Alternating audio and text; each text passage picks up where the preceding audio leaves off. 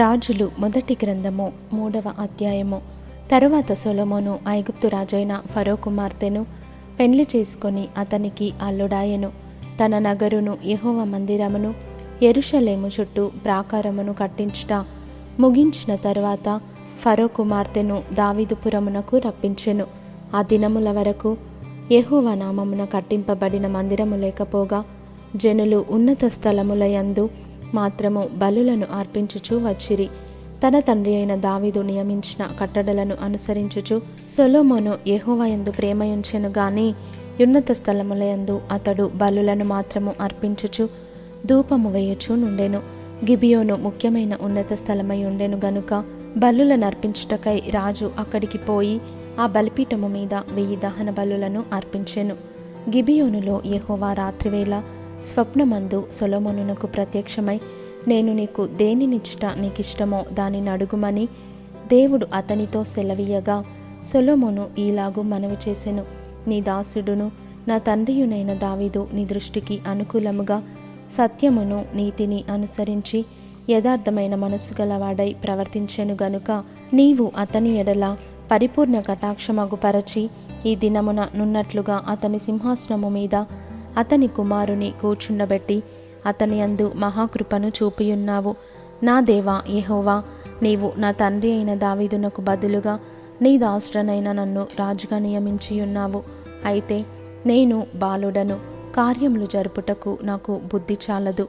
నీ దాసుడనైన నేను నీవు కోరుకొనిన జనుల మధ్య ఉన్నాను. వారు విస్తరించి ఉన్నందున వారిని లెక్కపెట్టుటయు వారి విశాల దేశమును తనఖీ చేయుటయు అసాధ్యము. ఇంత గొప్పదైన నీ జనమునకు న్యాయము తీర్చగలవాడు ఎవడు? కాబట్టి నేను మంచి చెడ్డలు వివేచించి నీ జనులకు న్యాయము తీర్చునట్లు నీ దాష్టనైన నాకు వివేకము గల హృదయము దయచేయము.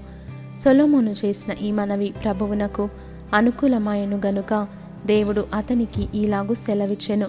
దీర్ఘాయువునైనను ఐశ్వర్యమునైనను నీ శత్రువుల ప్రాణమునైనను అడుగక న్యాయములను గ్రహించుటకు వివేకము అనుగ్రహించమని నీవు అడిగితివి. నీవు ఈలాగున అడిగినందున నీ మనవి ఆలకించుచున్నాను. బుద్ధి వివేకములు గల హృదయము నీకిచ్చుచున్నాను.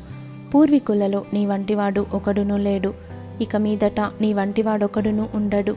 మరియు నీవు ఐశ్వర్యమును ఘనతను ఇమ్మని అడగకపోయినను నేను వాటిని కూడా నీకిచ్చుచున్నాను. అందువలన నీ దినములన్నిటను రాజులలో నీ వంటివాడొకనైనను నుండడు.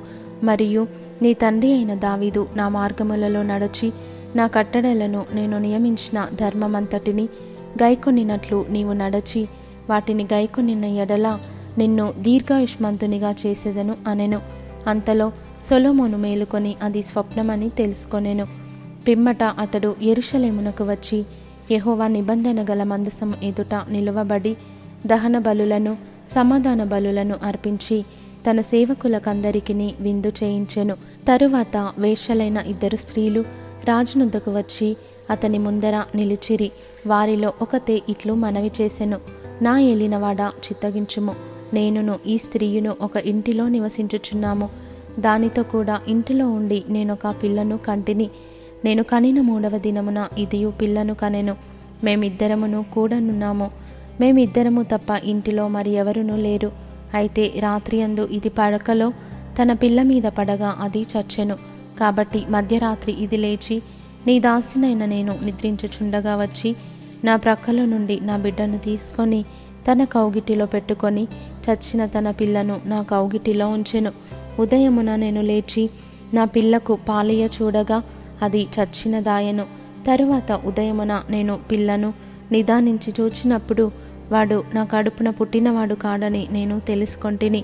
అంతలో రెండవ స్త్రీ అది కాదు బ్రతికియున్నది నా బిడ్డ చచ్చినది దాని బిడ్డ అని చెప్పగా ఆమె కాదు చచ్చినదే నీ బిడ్డ బ్రతికియున్నది నా బిడ్డ అనెను.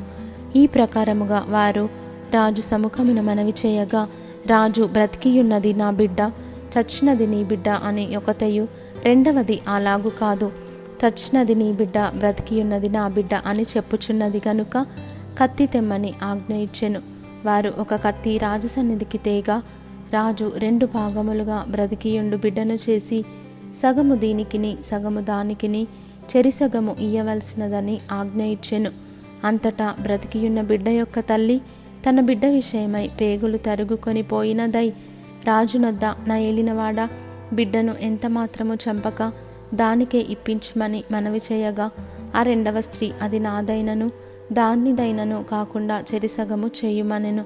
అందుకు రాజు బ్రతికియున్న బిడ్డను ఎంతమాత్రము చంపక మొదటి దానికియుడి దాని తల్లి అదే అని తీర్పు తీర్చెను. అంతటా ఇస్రాయేలీయులందరూ రాజు తీర్చిన తీర్పును గుర్చి విని న్యాయము విచారించుటయందు రాజు దైవజ్ఞానము నొందినవాడని గ్రహించి అతనికి భయపడిరి.